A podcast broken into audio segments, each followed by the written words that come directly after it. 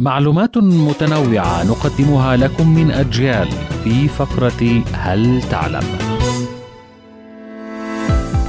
أهلا بكم مستمعي ومستمعات أجيال في فقرة هل تعلم؟ ظاهرة مطر السمك ظاهرة طبيعية حيرت العلماء بحيث لم يجدوا لها تفسيرا علميا حتى الآن. تحدث سنويا منذ أكثر من قرن في جمهورية الهندوراس في أمريكا الوسطى. وقت حدوثها بين شهري مايو ويوليو وفي بعض الأحيان مرتين في السنة وتبدأ مع ظهور غيمة سوداء في السماء يتبعها برق ورعد ورياح قوية ومطر غزير لمدة ساعتين أو أكثر.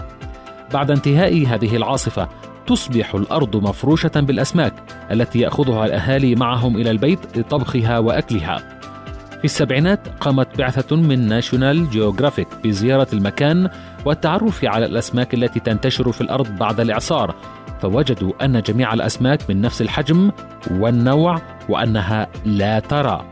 ولكن الغريب في الأمر أن نوع السمك الذي وجد لا يقطن في المياه المجاورة لهندوراس وهي مياه المحيط الأطلنطي فهو من النوع الذي يعيش في المياه الضحلة وكيف له أن يصل علما بأن المحيط الأطلنطي يبعد عن أقرب مدينة في الهندوراس نحو 200 كيلومتر.